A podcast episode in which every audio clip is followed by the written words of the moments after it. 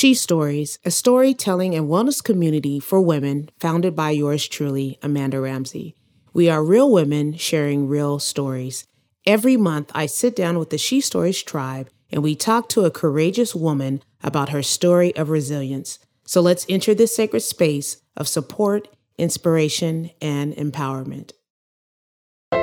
Look at her, she is brave, there's no stopping her. Been through a lot, but she fights, she's a warrior. Had her struggles, but she never lost her confidence. She's a queen, born to shine, yeah, this girl is fierce. Hope is more than fear. The downs, the highs, they make the road refined and burning fire.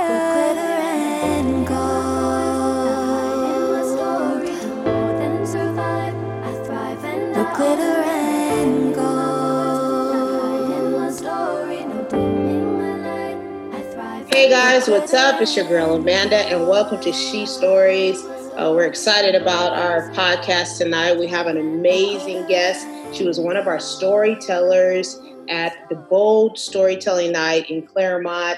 And I want to introduce her. But first, let me say, hey, what's up to my girls? We got Jessica. Hey. What's up? And then we got What's Jess. up? She's here. What's going on, Jess? Hello, hello. We have Selena in the house Hey, y'all. and Nisha. Hi, everybody. and me, your beautiful, amazing queen connector host and founder of She Stories, Amanda. Hey. You guys are too much. So my name is Amanda. I'm the founder of She Stories. It's a storytelling night for women, as well as a 501c3 where we help provide feminine hygiene products for women and girls that are homeless. So we thank you for joining us tonight. We have a special guest. She was one of our storytellers. Her name is Desiree, and I'm going to tell you a little bit about Desiree Ramirez. She's a Chicana storyteller, creative director, sexual assault activist, host of Becoming Ramirez podcast, and a curator of, pronounce this right for me, Desiree. Chicana? Chingona. Chigana, okay, threads, an ethical vintage, um, ethical vintage reseller site, right? Um, Yes. She's a survivor who is in the wake of her bloom and most known for her infectious laughter. So, welcome, Desiree. Hi, Desiree. Hello, everyone. Thank you for having me. Thank Oh. you. thanks for joining us. You know, this is our um, our second podcast. You are our very first guest, so we got to put you into the Hall of Fame, girl. no pressure, right? No pressure. right for being a number one um, so we thank you so much for joining us tonight um, the girls are happy that you're here i'm happy that you're here and we're going to dive a little bit deeper into your story um, like i said you spoke at one of our storytelling nights and we just want our audience to hear about who you are and what your story is and we're going to talk a little bit about the messy middle and everything that you've experienced and so um, tell us about who you are first. Um, I know I read a little bit bio, but just tell me about you're so beautiful. Look at you. Mm, I just you. love her. But just tell tell us a little bit about who you are and about your story. Thank you. I appreciate you all uh, sharing this space and this platform and inviting me in to be my authentic self with all of you. Um, my name is Desiree Ramirez. Uh, most go, I mostly go by Des, three letters. You can't mess that up. Most people have misspelled my name so many times, so I just say just call me Des, D E Z. And uh, you know, just a little bit about myself. Um, you know, I think the more intentional thing to share is that I'm just a young Chicana still growing and healing in my journey and embracing the the, the peaks and valleys that come with it.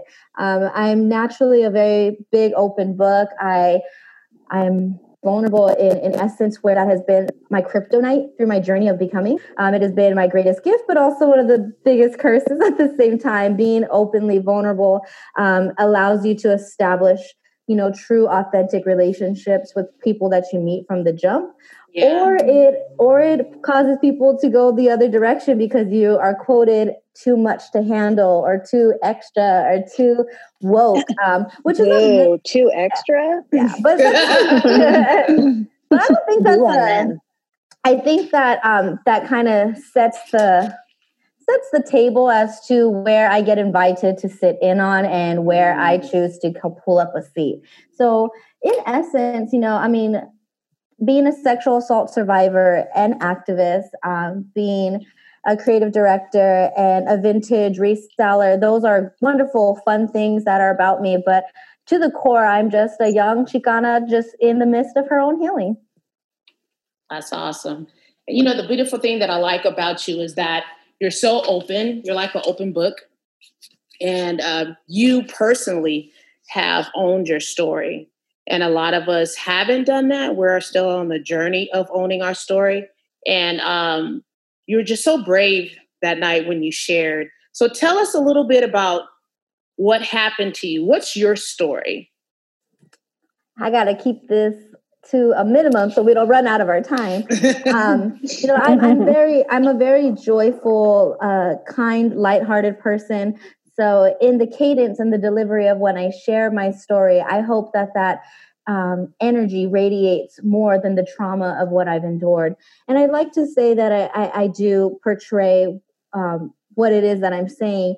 And a part of my journey um, really, really took its place when uh, 2016 on December 29th, 2016. So we're looking at about three days, possibly two days before the start of 2017. Um, I was driving home one night and I was unaware that there was an individual following me behind the behind my car. And this is still the most chilling part of the story. So I would like to insert that this is a trigger warning to anyone who has endured any form of sexual abuse, sexual trauma, um, or maybe even domestic abuse, because what I'm going to share next, I think it's heavy stated. I will do my best to be um, clean and concise, but I also think the depths of the, the recovery from my trauma, you know, con- context is needed. Um, back to my story. I was driving home one night and this person followed me, struck the back of my vehicle as I was um, on the on ramp of the 215 freeway in Riverside. Uh, come to find out that this person intentionally struck the back of my vehicle, not knowing then. Um, I always ask this to anyone that I share this story with because it's a very important part of my own healing progress. When you are struck in your vehicle, what's the first thing you do? You get up people get out. That's you get out yeah you get out of the car. Mm-hmm. yeah. So as uh, the, the, yes thank you. As the back of my vehicle was struck i pulled over and um, to check my vehicle and to also check if my i know i was well i was okay. It was a hit but i was okay. Um, and also to check on the other driver to see if they were okay.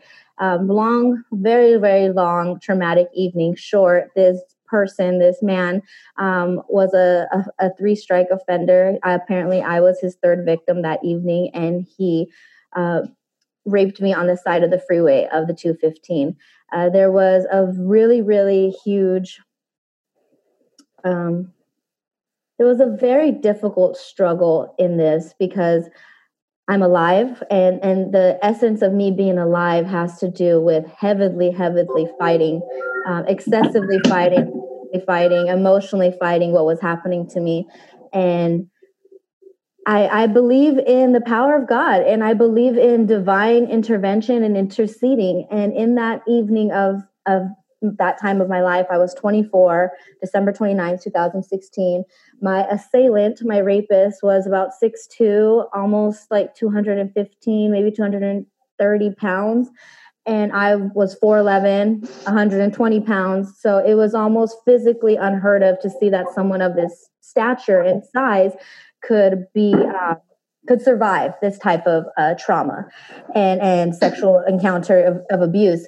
But you know the grace of god is powerful and i just remember i could say this lightheartedly and jokingly because it's really what was going through my mind that night. Um, am i allowed to cuss?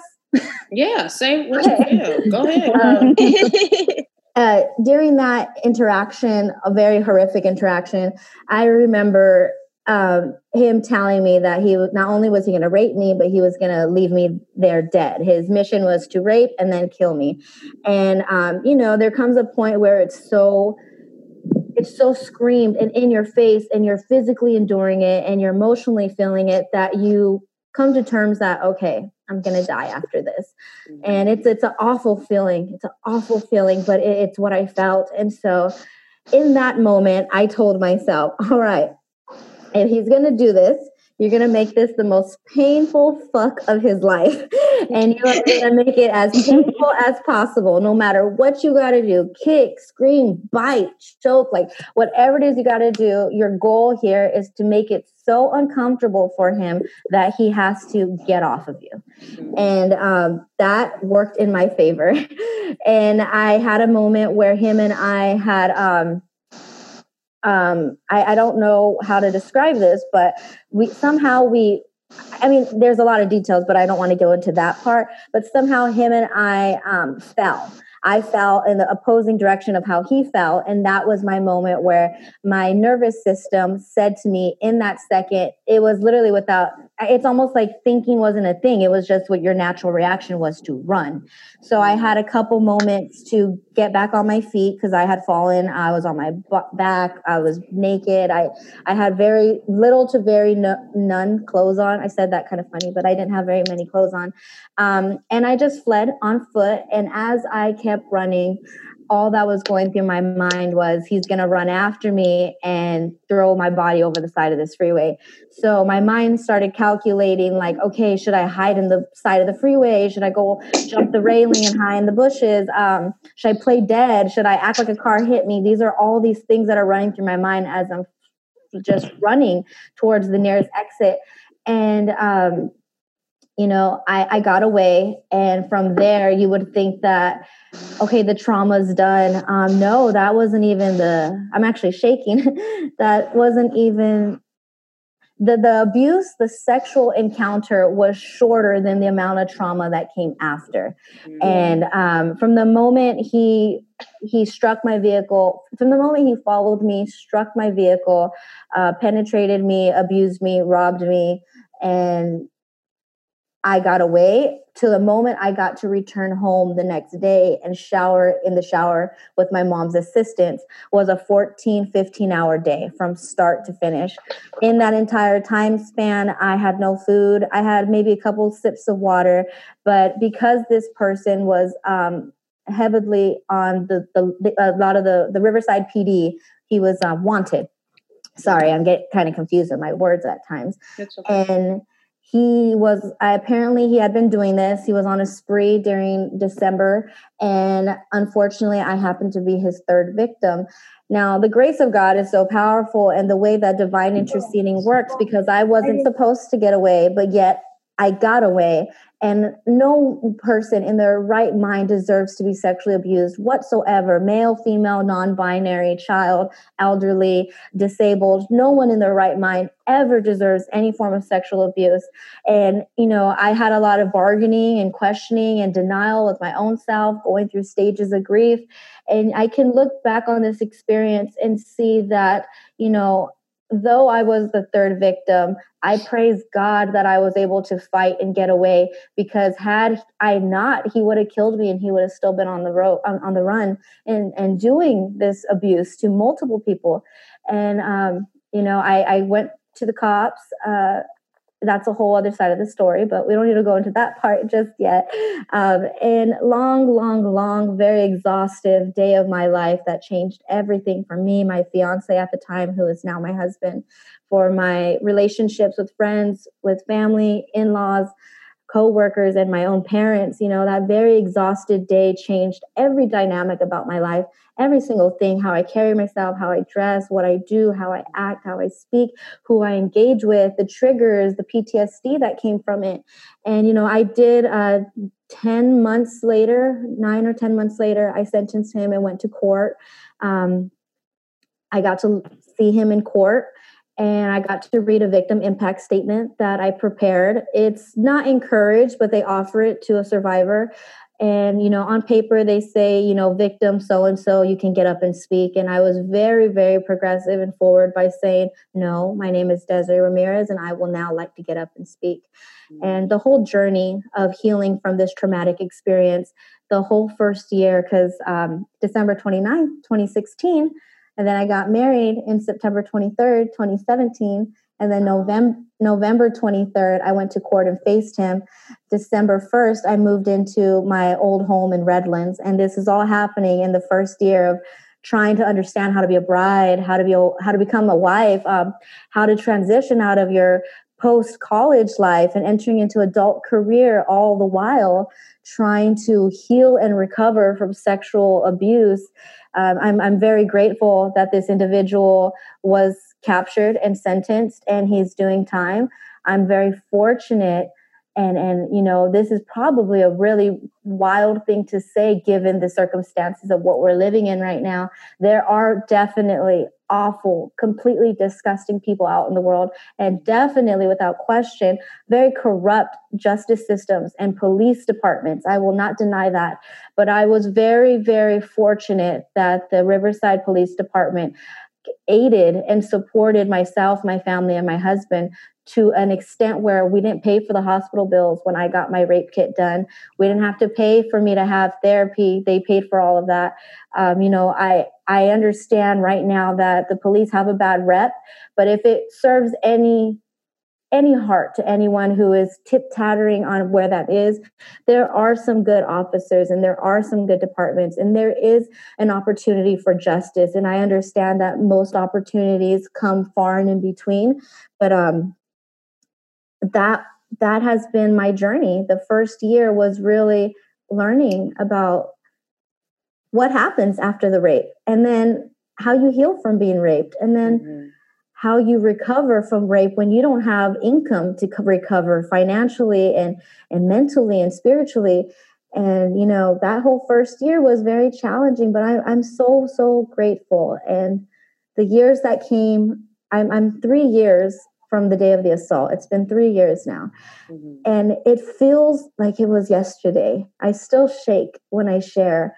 Um, I still tremble, but I have I have been very fortunate to to own this and not let it own me, to take my power back and to be able to establish communities that are woke enough to have these troubling conversations and supportive enough to offer you a hug and and and pull up a seat at the table for you when you're hurting and i think because of that support group that i've been able to be lucky to curate over the past three years mm-hmm. i've been able to be who i am today and, and to be a power to reckon with when it comes to talking about sexual assault, and sexual activism, because um, it's not easy and it's very horrific and it's it's heavy.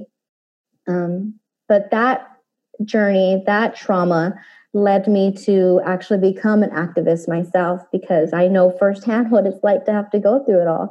And I've had the opportunities to work with survivors in the Riverside County so much so that I actually ended up working for the same agency that opened their doors for me for my mental. Um, I ended up working there all last year and got to work side by side with the same therapist, the same um, SART nurses who performed the rape kits, the same police department, the same detectives. Um, the coworkers that I got to meet last year, lo and behold, was a little embarrassing for me. They all knew my story because they read my case. They mm-hmm. witnessed my case. So when I got hired, I wasn't the new girl. I was the girl they knew on paper. uh, so I didn't, I didn't, have to share much about myself then because it kind of was pretty obvious. But they really got to be a witness to this development. And, and for you ladies as well, for those who have had, or anyone who's listening and watching who was there at the storyteller night in February of 20. 2019, um, being able to go from that moment sharing openly with all of you to being a, being able to share second time over now there's been a big difference in in my character but for all the most great reasons and I, i'm so thankful for that because it takes it takes a village y'all. It takes a village. And you know mm-hmm. I, I still have my tremors. I still have my triggers. I still suffer from ptsd anxiety and depression um, I have panic disorder, and you know sometimes my bipolar type two t- type two comes out as well. But instead of being closeted behind my journey, I just choose to be open with it, and I just want to be like, look, you see me, I see you. Either you want to engage or you don't and that's all good. You don't you don't have to feel forced to be my friend. Yeah. but if you choose to engage i just want to let you know what's up so nothing comes off the sleeve and you're like what's up with her? Um, this is me huh? Yeah this is me. This is yeah. all of me. Take take it. You ain't gonna leave it because i'm gonna keep being me. But if if this is too hot and heavy for you if this is troubling and challenging um, don't project your trauma onto me because I got my own that I'm healing through. Instead, I hope that this is a, te- a testament, an illustration, and a- an opportunity for you to see that going through the healing process is fucking hard. But when you mm. get to a space when you could curate a, a, support group, and sometimes that support group isn't your family, sometimes it's outside peers. I just hope that it can encourage you instead of being pushy, pushy, and pulling people out of your unit to go deeper in with yourself so that way you can be able to be selective on who you invite into your unit. Yeah. So that's, tell, that's what it is. Tell me what did it take for you or what was the process for you to to own your story like okay this happened to me. How did you what was the process of owning it? Because i know that i've never been a victim of rape before but i've been a victim of domestic violence and so it took me a process to to acknowledge what happened to me because sometimes mm-hmm. you just kind of you know what domestic violence because if everybody's story is different right it happens to people in different ways. And for me, I took it very light because it didn't look like everyone else's story. Right. So I didn't think that it was a big deal. But then when I sat down and I've read some things, looked at some resources, and looked at what happened to him, like, wow, like for me, it's like, wow, I'm a victim or survivor of abuse. Mm-hmm. You know what I mean? And so, what was that process for you for owning it and then being able to have the courage to tell people that that this happened to you. Mm. i gotta gotta simmer on that one. Um, yeah. you know i disclaimer i'm so forgive me but i am so young in my journey. It's only been three years. Mm-hmm. That's like if I if I had a three year old child running around and I'm forcing it to get into sports, but it's barely learning how to crawl and walk. know, like uh, it's kind of my, a backstory for foreshadowing. I ended up leaving the agency. you know, I, I, jumped into it like hell yeah, I'm a survivor and I want to be an activist. And then I was like, oh baby, you working with the same crew and you getting triggered as hell every single day. Maybe we maybe maybe we need to step out of this, go back into the healing, internal healing because. Mm-hmm because it's sad to say that crisis centers that are nonprofit that are solely funded on donations and California grants, or if lucky, United States grants, they only exist for us. And they they can close shop if those grants and and those donations don't come through. So even employees of crisis centers are on grants. If that grant don't come through next year, you ain't gonna have a job. So it's a very fixed situation. But I think what really woke me up was that, you know, I got into this coming from like a corporate background and realizing that it don't go down that way. And I mm. became very knowledgeable about how nonprofits operate and how they succeed and how they thrive. And that encouraged me to say, baby, you can leave this job because un- unfortunately, raping isn't going to stop sexual abuse and domestic violence isn't going to stop. Like I can leave, go work on me 5 more years and go and find this job again 5 years from now when mm-hmm. I'm ready to engage in that ha- one one-on-one hands-on again because it's it's a it's a just unethical thing and it's really shitty to even acknowledge but I would love to say I want to live in a world where rape doesn't exist. But what we are living in currently, right now, with this crisis pandemic and just losing uh, a 19 year old sexual assault activist and survivor and, and social activist, uh, uh, Toyin just this morning, her 19 years old, and reporting her assault and finding her body dead this morning. Mm-hmm. It is so heavy on me. It, it, makes me angry. It makes me passionate. It makes me uh, like boisterous and outraged. But I also understand I can't take this rage to a center and try to connect with another survivor. I got to take this rage to the books and keep learning and keep educating myself on how we can create justice and reform for our survivors. So, how I owned my story was owning the Me Too mission Tarana Burke had really blew up. And granted, she's been going since like 2000. She's been about it, but mm-hmm. she really. She, I'm answering the question now. Sorry. I know you are. Go uh, ahead. she she really got her limelight, and unfortunately in african american and people of color and brown cultures as well if we don't get tv if we don't get tv time we don't get limelight we don't mm-hmm. we no one knows about us but the moment we get that limelight it's like we've been on this mission for 10 decades you know like we've been mm-hmm. about this and uh, my assault happened 2016 2017 hits and i just happened to scroll across something from uh, alyssa milano and Alyssa Milano did not start this for the record. I know she was the face of it, but she did not start the so Alyssa Milano had talked about sexual abuse on a post one day on Instagram.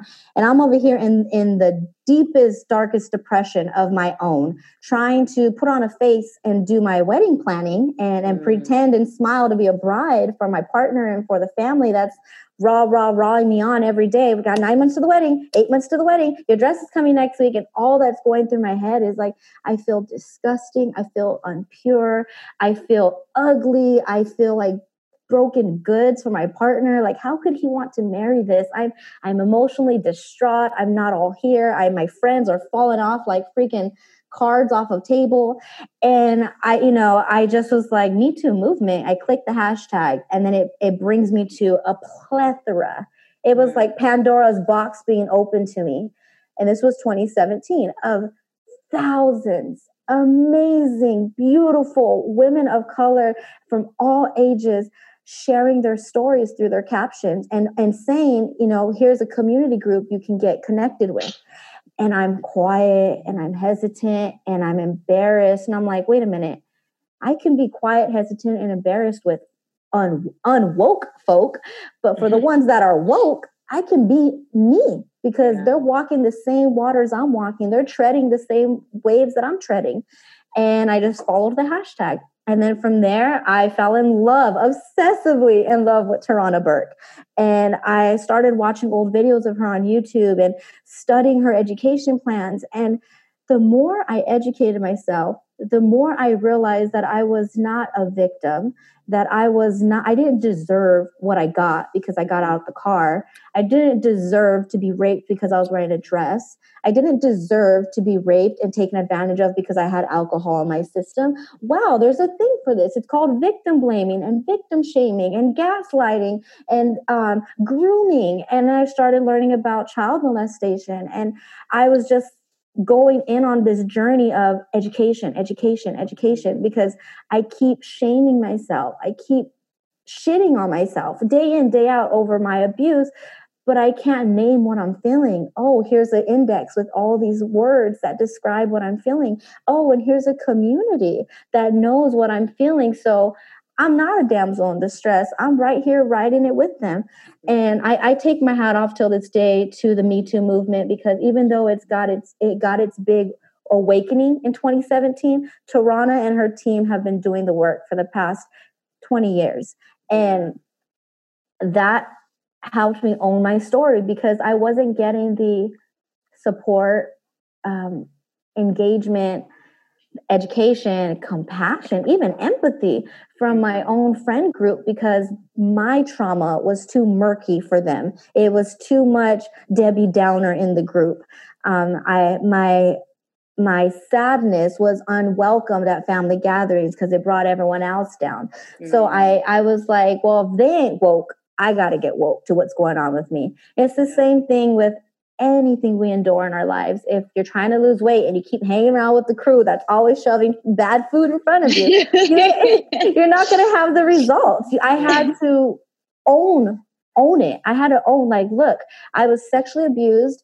I was raped in 2016. But now that I'm getting education, now that I'm understanding and I'm reading, just like Amanda said, and learning this, I started my therapy. And then the therapy started breaking down layers. And then it hit me that I had been, uh, you know, child abused sexually as a child. And these are mm. things that I suppressed because when you're seven and eight, you don't want to remember those experiences. You just, maybe it was a bad dream, or maybe I saw it on a movie and I'm just fixating an image in my head. When I started to unpack sexual abuse and sexual trauma, it was almost a, like a second awakening for me where my adult self was now going inward to my child self. And my child self was like, let's start here so we can really, really forgive the most mm. recent person who hurt you. And when I went back to my childhood self, I started forgiving the abuser then. And then I started forgiving, you know, unhealthy relationships in my, my young high school, college life that was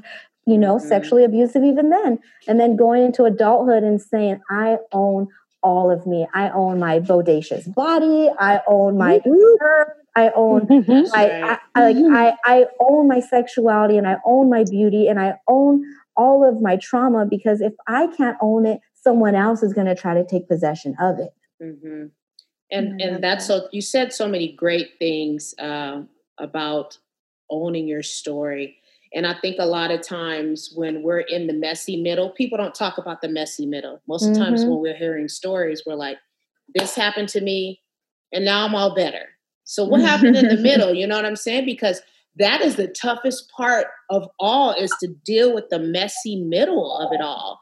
And it's so important, you know, we speak about finding your tribe or your community. That's very important, especially when you've experienced trauma because there's not a commonality amongst your peers, right? They haven't experienced what you've experienced. So you feel like you felt, or they don't understand. And so you kind of get more, the more people don't understand, the more isolated you get, right? And, Absolutely. and you, you seem like you're in this this room by yourself full of people and nobody understands you, nobody hears you, and you have a lot of silent cries that nobody gets. So yes. um, finding you know your tribe or finding that community that has experienced what you've experienced helps you to know number one you're not by yourself girl mm-hmm. you know and there's other women and men too let's not Absolutely. forget that mm-hmm. that have experienced uh, you know being raped or molested or sexually mm-hmm. assaulted and i i'm sure for you that was like a bit of a sigh of relief or a little bit of a weight off your shoulder like wow mm-hmm. i can be me with these people because mm-hmm. they get it you know what i'm saying and they understand it so that's why it's so important for us to find our tribe um, and then support like you said in therapy that's important right mm-hmm. We yes. run away from that yes and i want to share um, real quickly because I, I understand that i've been very you know, I used to be very shy to talk about this, but I'm I'm gonna own this because I know that this is a, a, setting where I can own it. Mm-hmm. I've been progressive as fuck with my journey. Um, that's why I am able to be who I am today. When you talk to me, don't get me wrong, I have a messy middle every day. every day there's a messy something. You know, if it's not my outer, it's definitely my inner. It's always a messy something. but you know, I I think the heart there was a, a question that I know is going to come up about what's my quote that I live by, and mm-hmm. I'll, I'll answer that secondly. But before I answer that, to find your support group means you're you got to be ready to suspend. You got to be ready to what's that thing? You got to be ready to bungee jump there's going to be a cord, but you got to be ready to know you're going to mm-hmm. swing for a minute, honey. You're going to swing back and forth. Your thoughts are going to go crazy. You're going to become suicidal. You're going to have um, suicidal ideations.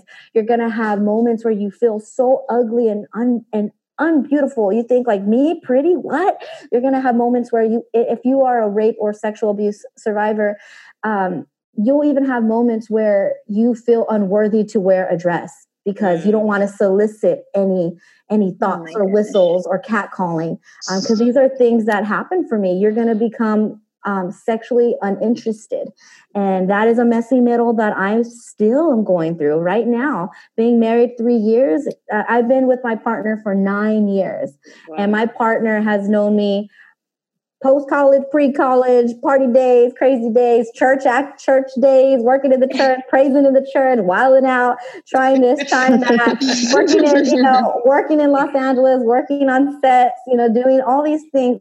And then boom, I, um, it's not just my assault, it's our assault because mm. the woman he proposed to died that night of the rape.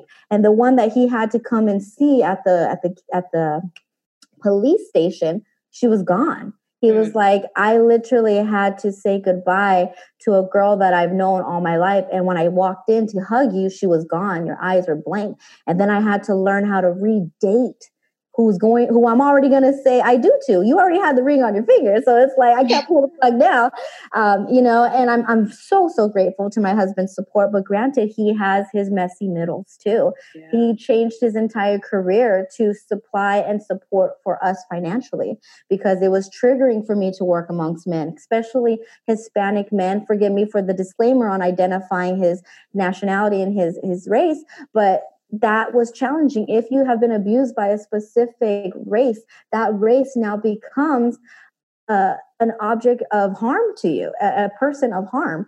And to dismantle that takes a lot of therapy. And I, I share that me being progressive was at first pride and ego. The faster I get in therapy, the, the faster I can get in therapy, the quicker I can get over this shit and get back to my my life. That was my my motive when I first started therapy. and that was so wrong.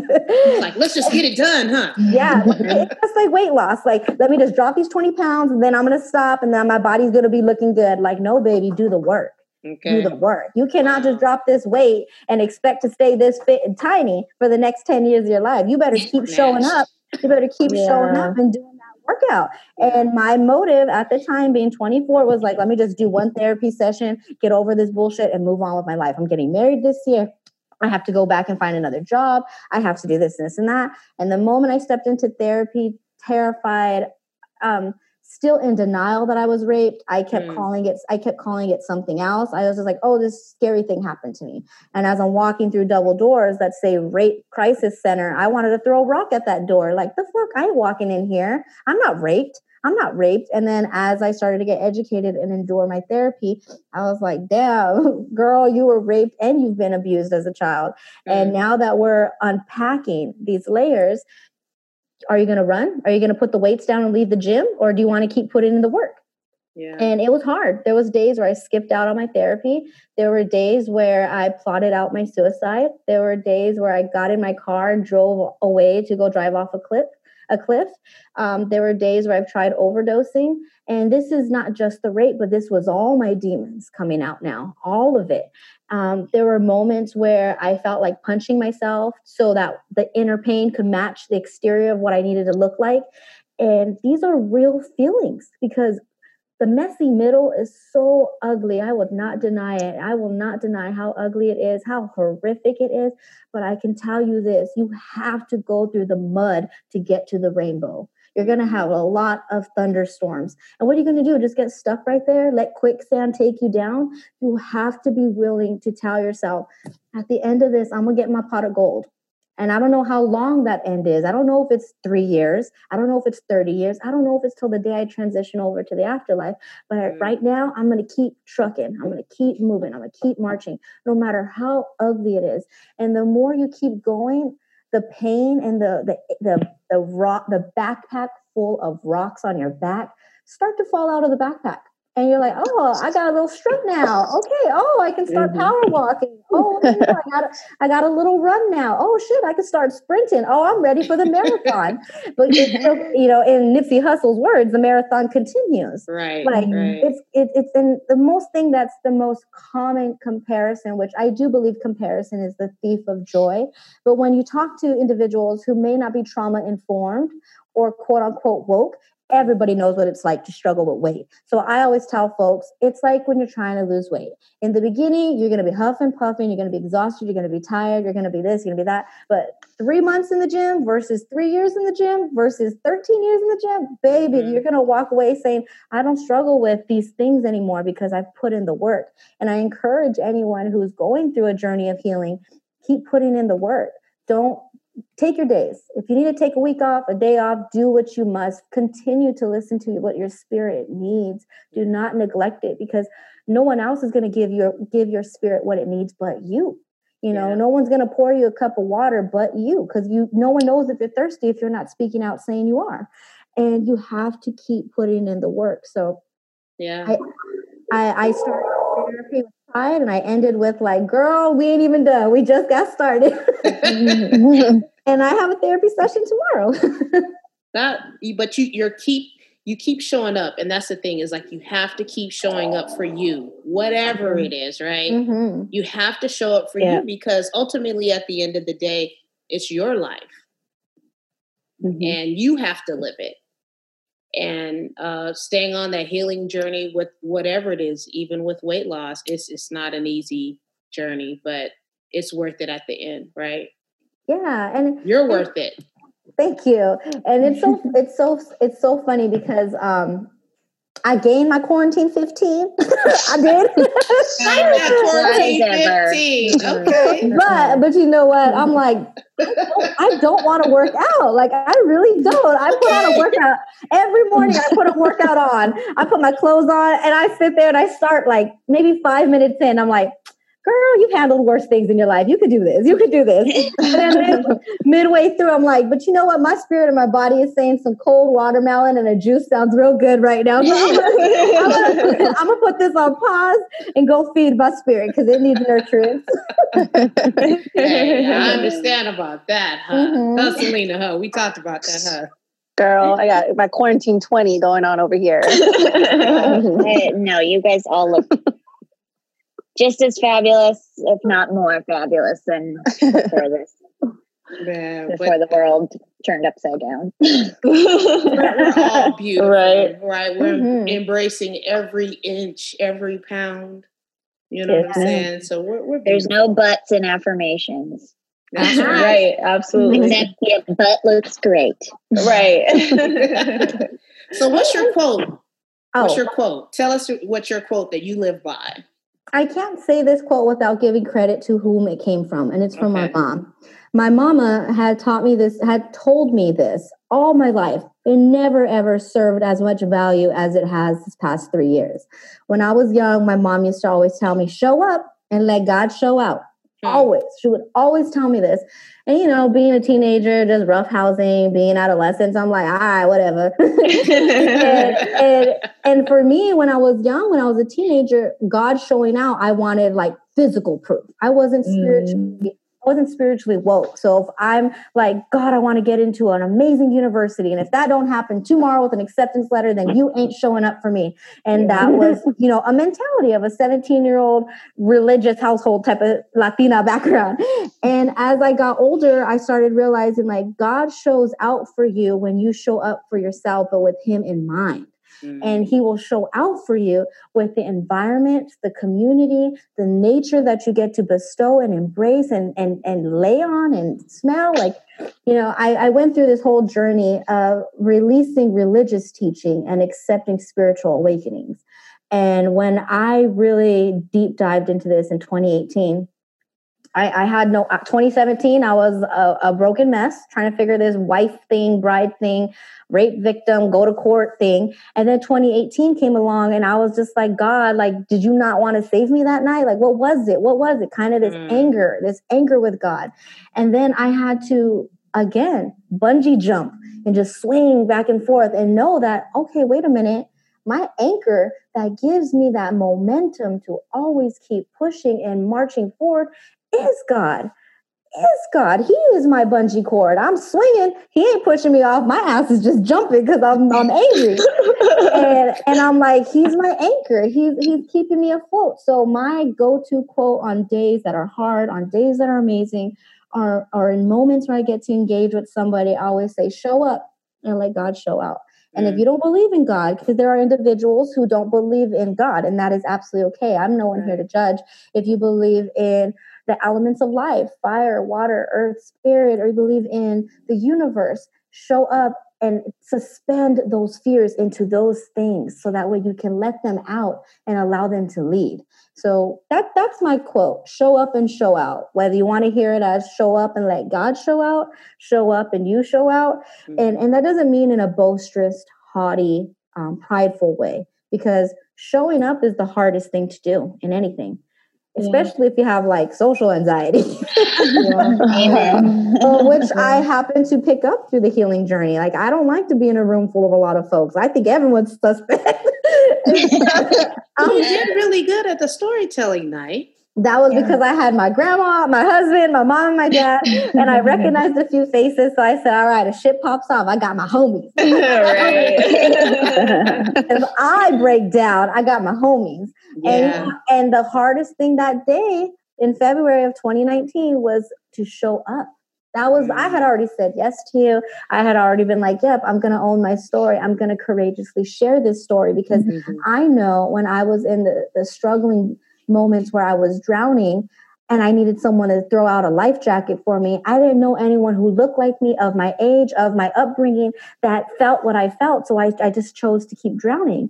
So part of me owning my story and now sharing it is because I hope when there's individuals who look like me or have the same upbringing as me or identify as some of the abuse that I've gone through can say, she knows, mm-hmm. she, she sees me and I yeah. see you. And the one other thing that I think is really beautiful to share that just kind of came up out of the blue a couple days ago, I wrote down what does it mean to be seen? And I sat there and I pondered at this question what does it mean to be seen? What does it mean to be seen? Because that's all I want. I just want to be seen. I want to be validated. I want to be loved. But what does that look like? And so I took it back to like third grade breakdowns. I wrote S, E. Let's make an acronym. And so I said S, S, supported, supported. E, embraced. E, encouraged. N, nurtured. That's what it means to be mm. seen. That's yeah. what it means to be seen. And when you can, when they see me, they see you. And Tarana Burke said it perfectly. If someone can't see you, they don't hear you. And they don't hear they don't see you. So, ever, yeah. Pepper. Pepper's being naughty. and, you know, once I broke that acronym, this happened two days ago when I wrote this acronym down. I'm probably going to make a graphic and put it on Instagram because I believe it's yeah, so powerful. Please do. Please do. Please do. Please do. Or Amanda, you can cut this footage and use that. and, and I think when it comes to develop, for anyone who's listening or watching, when it comes to Pepper, hold on, baby. When it comes to being when it comes to owning your story, when you're trying to develop your tribe, your community, your gente, your people, your homegirls, your posse, your squad, your team, it's important to ask yourself Does this person support me? Mm-hmm. Do they encourage me? Do they embrace me in the good, the bad, and the ugly? And can do they nurture me? And if you can say yes, keep them close by. If you can say no, they, they just don't. Create that boundary for your own well being of your healing and start to release them. Because a table could only fit so many people. You can't have all of them at the table because everyone's only going to get a little bit to eat. You know you you just need the ones who are there to revel and relish and enjoy with you. And if they can't support you encourage you embrace you and nurture you cut them loose. God will send the right people to them for the right seasons and vice versa for yourself. And ultimately you have to ask yourself to the people that are in my friend group or the people that i'm trying to hold on to because i feel that i have uh, year guilt with them, year guilt as in I have 17 year friendship with them. I can't mm-hmm. let them go. You know, that year guilt. You got to ask yourself, do I support them? Do. I embrace them? Do I encourage them? Do I nurture them? And if in that moment you can say yes, own it. If you can say, if you say no, I, I, I don't feel that way towards this person or family member or whatever anymore, you release them too because you're, you're anchoring yourself down to an unnecessary friendship that you both outgrown. Yeah that's so true. And speaking of friendships, and, and this is our, our last question for um, for tonight, but you know, just let everybody know we are on Zoom. So, you know, we're all in different places trying to be all, you know, social distanced and stuff like that. So we got lots of stuff going on. But um, so let's talk about that. Um, so an interesting thing happened with one of our co-hosts, Jess. She happened to be at the storytelling night, right? Uh, yes. and you guys connected. Let's talk about that connection. Tell us how that organically happened because I've seen that a mm-hmm. lot at the storytelling nights that I do. That a lot of friendships are created from storytelling nights. So, who wants to talk about that? Jess, go ahead. Um, so I went to it was um, a it was a gathering. It, it wasn't the storytelling night. It was a gathering, and oh, okay. um, Cupcakes and conversation. Cupcakes and conversation. Cupcakes and conversation. That's right. Yes, yes, yes. I was trying to think. I was like, grapes yeah. and gather. No, it had a really cute name. Uh, and I remember being there, I was sitting down and I was in a I was in the very messy middle of of mm. something and um in walks this girl and it was like her her body just like this vivaciousness and then followed by what seemed to me like 20 feet of hair you know just also like and it was just this you know when someone has this presence and i was like who is that i need to talk to her she is fabulous and i don't even know how I think maybe we both reached for the same cupcake. It was like one of those meet cute things. and it was like, oh, hi, you know. It was love at and, first sight. Yes, it was. it was our that's our meet cute. Um, you know, and and we just kind of it was uh, the focus of the cupcakes and conversations was healthy relationships and having healthy boundaries and um, Des had had just very very lightly shared um, that she was a survivor of sexual abuse and didn't really go go deep into the story but i just like at that moment i i just felt my heart like and i was like ah, oh why why did this beautiful person have to go through this? And it's realizing she was a beautiful person before she was a beautiful person during and she is this beautiful person now who has blossomed even more. And you know somebody very close to me um, is also a survivor of of um, sexual assault and never i think there's maybe three people on the earth that know about it mm-hmm. and so i feel like every time des speaks about it she's giving a, a voice to that person who never got to say this happened to me and I survived and I'm strong and I go through, you know, every day has it has its ups and downs. But so so to me, Des has become this this representation and because she has this incredible strong voice for all the people who can't stand up and say this happened to me. And it just seeing her, you know, meeting you what, a year, year and a half ago? Yeah. Yeah, yeah almost two years yeah. And a year and a half ago. Wow. Seeing just every day the growth and the strength and the inspiration. It's, you know, when I when I hear about her saying that, you know, plotting out ways to drive off a cliff, it's the the thought of living in a world that didn't have a Desiree and it is not the kind of world that I want to be in. And, you know, we just in when you compare stories, you know, I feel like, oh, you know, I have social anxiety and issues with food, you know, and then there's Desiree who's like, I survived the most traumatic thing that can ever happen, but she's never once made me feel like my struggle is worse than yours. Like, check yourself, girl, mm-hmm. control your eating and, you know, quit bitching about being anxious. Um, I've always felt like she's just this, this warm, welcoming presence. It's like, I'm never going to judge you. You can tell me anything. And, you know, I, I hope that, uh, I hope that I've been that kind of friend to her, you know, and it, it was like a quick friendship. It was like, boom, boom, we're friends, you know, and I, when she said, oh yeah, I'm going to be speaking at the next event, it was like, okay, great, you know, and I, I kind of knew a little bit about, because we had talked um, kind of separately before, I, I kind of knew um, what the subject matter was going to be about and being bold. And so I decided that um, I wanted to bring my really good friend's daughter, who at the time was 18. She's just getting ready to graduate high school. And I just, I thought she she needs to hear this because if I had this when I was 18, gosh, I think I would have been, I think I would have been um, mm. a little bit stronger and I would have been so grateful. And that that's one of the things I love about She Stories is just the wide variety of people that come, ages and you know, men, women, whoever. Um, none of those things. You know what?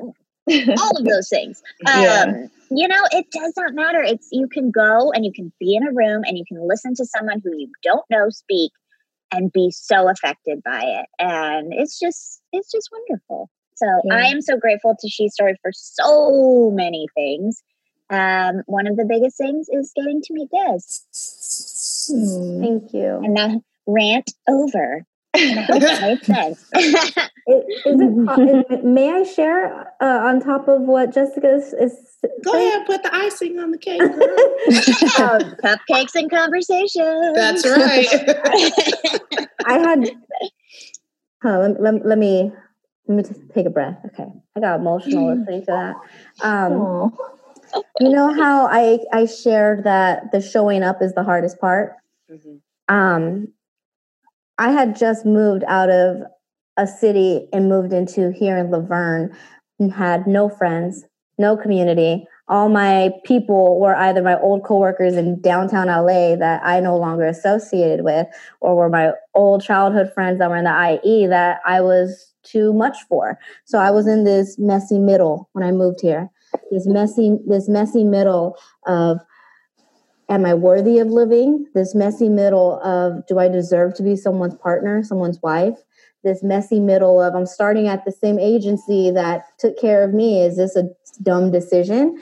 Um, um, I was in this messy middle, and the I remember scrolling on my lunch break I guess it just was picking up that I was new to the area because Cupcakes and Conversation popped up on my feed as a sponsored ad. And I was like, the hell, what is Cupcakes and Conversation?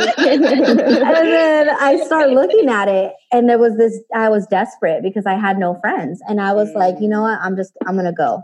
And then as I was at work, they asked me if I could stay later. And I was in my first week at the job, first week. So I was like, I should stay. I shouldn't tell them I can't. Like, I, I need to prove myself to this job. They want me to stay. I should stay. and, you know, something came over me and I was like, I have an event that I already bought tickets for. I'm sorry, I can't stay. I didn't pay for them. Sorry, Amanda, but I, I, I, I, I, registered. Registered means I reserved it. And so I got in my car. I put in the address, and I'm like, "Oh my gosh, this is so close to our new home." And I start driving, and I see my house, and I'm like, girl go home. These people are too woke. You are a young girl who don't know don't know much and i immediately got intimidated. I went to amanda's page started insta stalking and went to debbie white's page insta stalking. And i and i was like you are a child trying to be in the room amongst grown woke women. And and especially women who are of color you are still a baby in this. I felt like i was the 18 year old walking to the room. Wow. and i was like girl just go home. Just go home. You don't know what you're about to step into And as I'm like, my head saying, go home, my car and my foot kept driving towards the location. and even when I got there, I sat in my car and I was like, okay, do I look, do I look like an adult? Do I look like a child? Do I look wow. like an adult? Okay. Do I, do I look like I, I'm do I want because I had grew up in church experiences where you had to look a certain way to be accept, accepted amongst the elders of the church, and that really messed me up religiously, which is why I'm more mm. spiritual. So as I'm sitting in the car, I'm like, I'm unworthy to attend this event because I am so young. What I don't know how I'm gonna connect with these people, and then I remember just saying, but I can't let Amanda down. I can't let her down. It was more for I didn't want to have bad bad juju with you.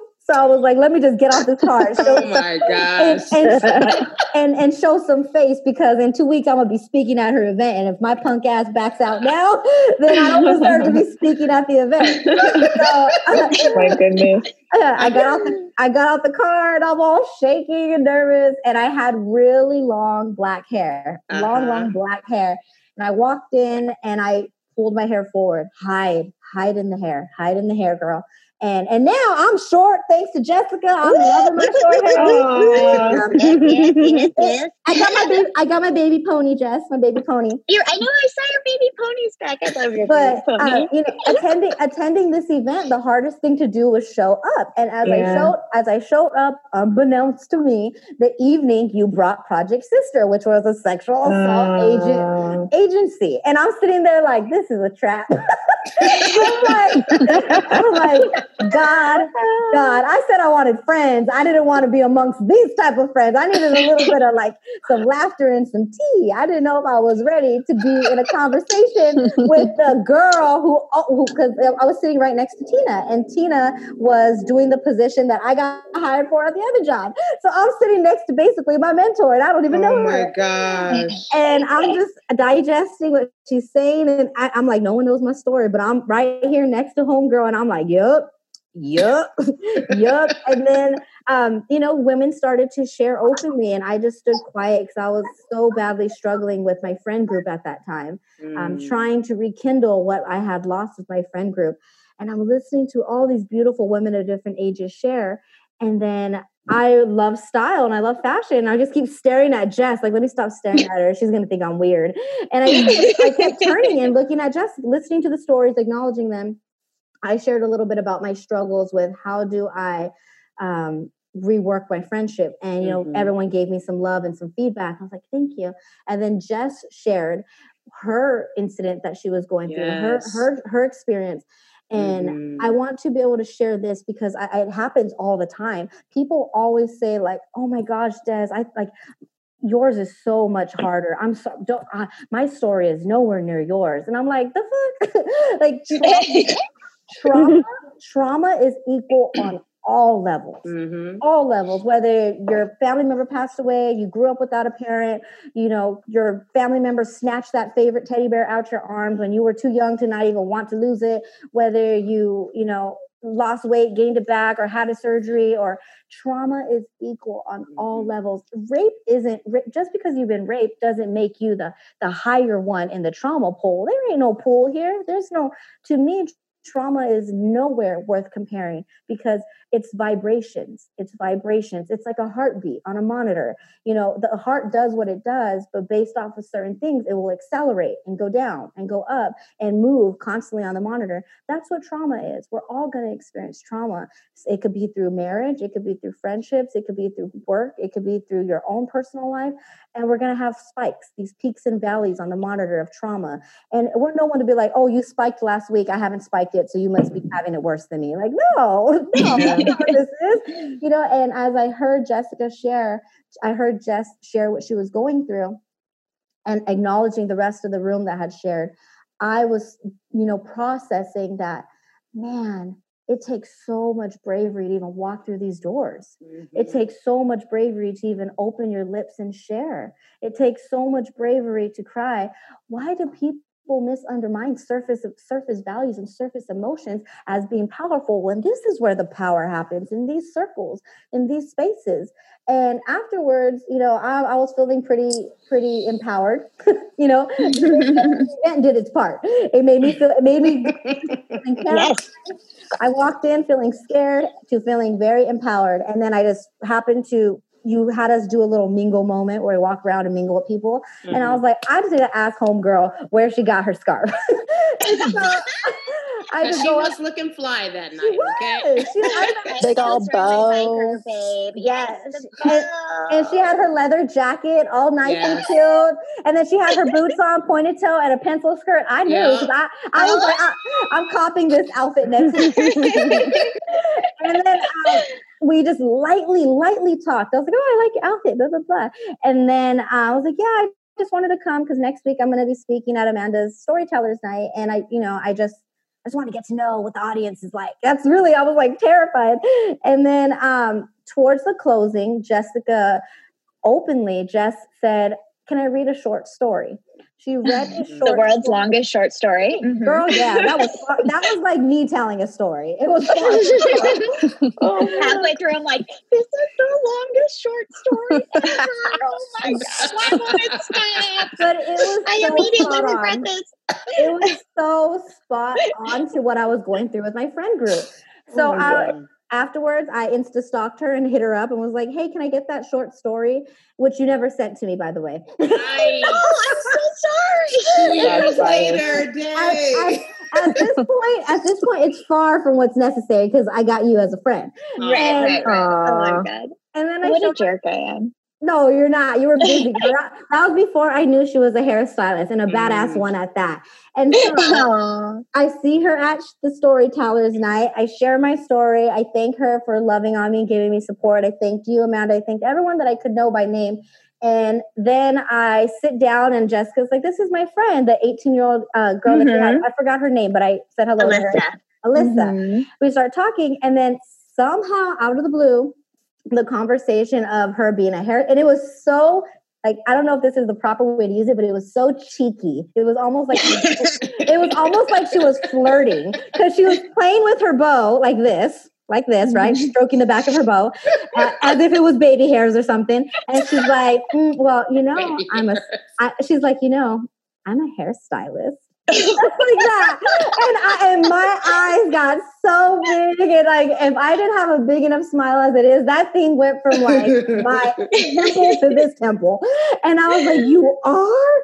Oh my gosh. Could, could, would you, can I get a session with you? Like, I have all this hair and my hair is my trauma. I've grown mm. all this in the past healing journey. And I purposely don't do my hair. I curl it because it's like that's the best I could do. And I do, all my hair is my trauma. It is like my webs of my trauma. And when I'm nervous, I hide in it and I'm done hiding. I'm done mm-hmm. hiding in this hair. I've made excuses after excuses to keep this long hair and people validating this long hair is so beautiful. I'm like, but you don't know how this long hair grew. You don't know yeah. what I went through. I haven't got a haircut in th- two, three years because of all the trauma. I can't even step into a hair salon because I'm mm. nervous. I see knives and I think of the assault. I see scissors and I immediately think of his hands and the knife. And so uh, Jess was like, I'd be honored to. We set it up. The day couldn't have come any faster. I walked in ready for her to cut it, and she did something. not even my own story. Not even my own story. My healing story gets me this hard. She did. She was so intentional, so intentional by allowing, ooh, by allowing me to take my power back. That she put my hair in pigtails, and I'm like, okay, cool. She's about to chop it, and she hands me the scissors and says, "You do the honors." Mm. And I had a moment because it was like healing is so hard but this hair this hair has so much uh, vanity to everyone else to everybody else had so much vanity all this hair. And for me it was so traumatic. And so having the honor to grab those scissors and cut my own hair off was me taking my power back to like i'm not going to be this victim girl who's raped and hiding in her traumas and hiding in her hair all, all the time. I'm going to chop this shit off throw it to the throw it to the ground for the birds and i'm and i'm going to show my face. I'm going to start showing this face because this face deserves to be acknowledged. This face deserves to be seen, to be seen. And I cut it. And then as we're cutting, she's like, hey, right, we're done. And I was like, no, go shorter. Shorter, shorter. Like, and we just kept going shorter. And after that, I continued to grow a friendship with Jessica. Um, she's continued to show up for me in ways that are probably really minuscule for her, but so large for me. And you know, it's so funny that a haircut and a cupcakes and conversation, you know, would lead to all this. And until this day, like I, I don't miss my long hair at all. I think people all the time like, when you cut off your hair, you miss it. I'm like, shit, I don't. I'm like, I'm like for me, I'm like, when's the next time I can go in so we can go shorter? Because it, it feels good to to see your growth in the mirror mm. and not, not to see it through outer experiences of vanity but to know like damn you're beautiful inside you are so beautiful that you could be bald headed and be beautiful That's you right. could you could have a what the world would deem as an unattractive body and you can be like i am so sexy i am so beautiful yeah. and that embrace of journey of healing from sexual abuse started to show itself. And even my own husband he's like my wife has been so bold in her style now. She she wears what she wants. She dresses how she wants. She engages with who she wants. My wife is so forward in the in the way she uh, encounters people. She was never like this. And it, for me it's because it's like in the words of Lauryn Hill, I'm not going to show up with two thirds of Lauryn in the room. I'm going to be mm. all myself. I'm not going to show up with two thirds of Desiree because that's a disrespect onto my own self and a disrespect to the people that I'm meeting. How was I going to yep. feel when you're like, oh, only two thirds of Desiree showed up at Storytellers Night? Like, come on, that, that's a disrespect to everyone in the room. And like, you got to have more respect for yourself so you can give that to others. Yeah. So I was like, I'm going to be my bold, crazy, loud, amazing, fabulous. but I appreciate the friendships that have come from this.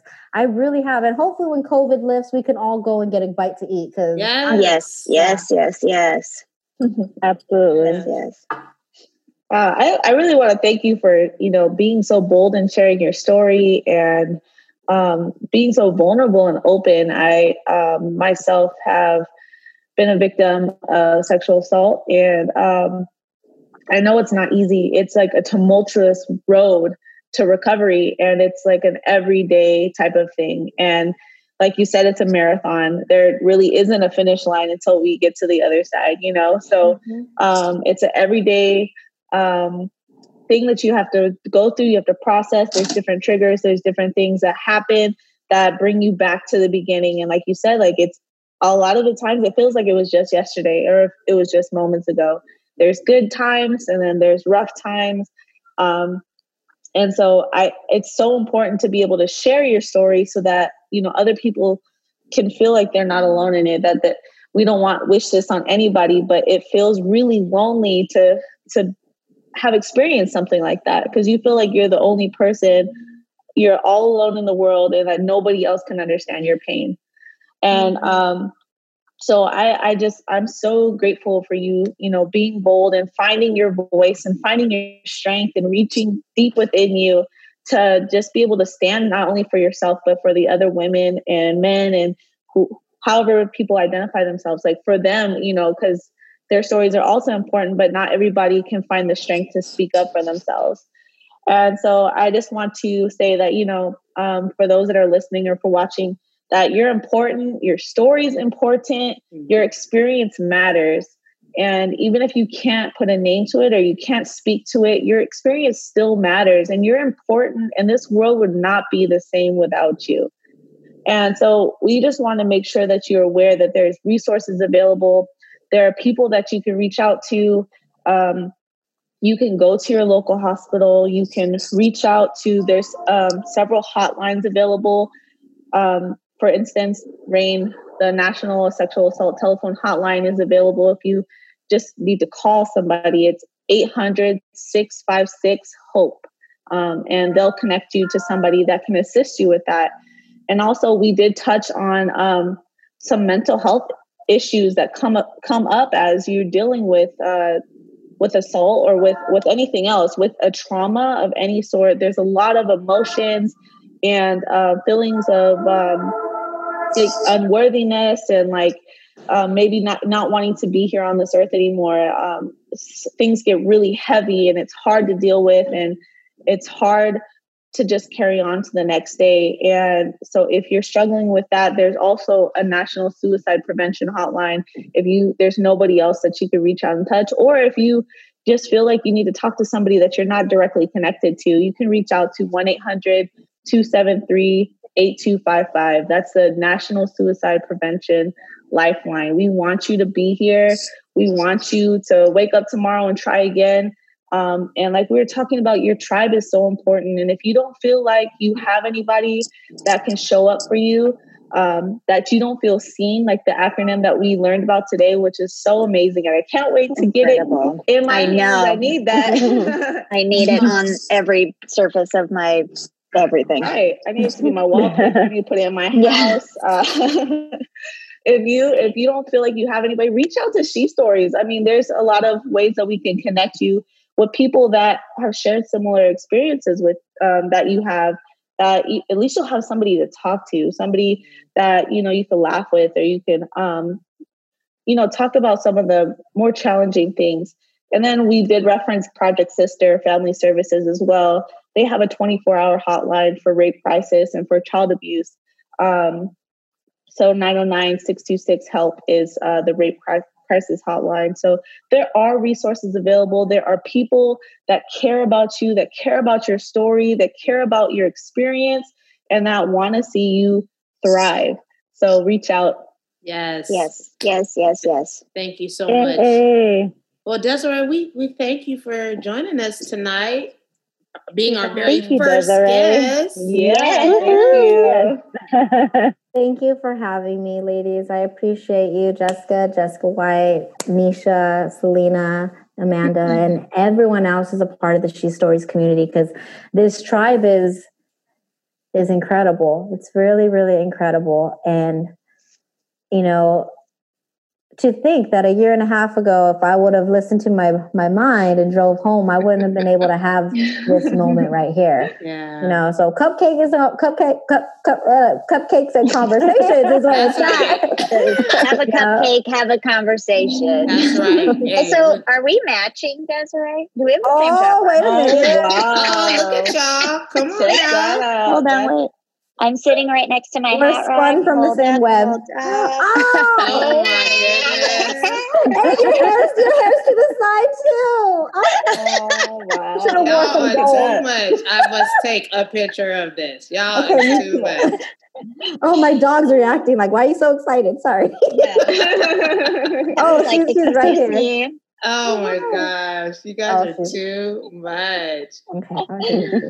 Oh, she's Oh, taking a picture. Look at you. She's smiling.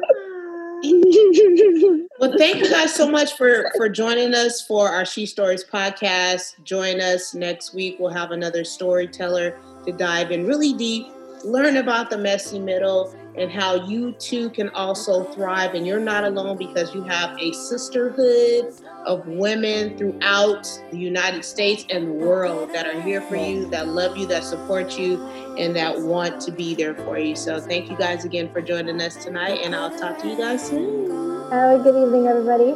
Take Good care, night. guys. Thank you. Bye.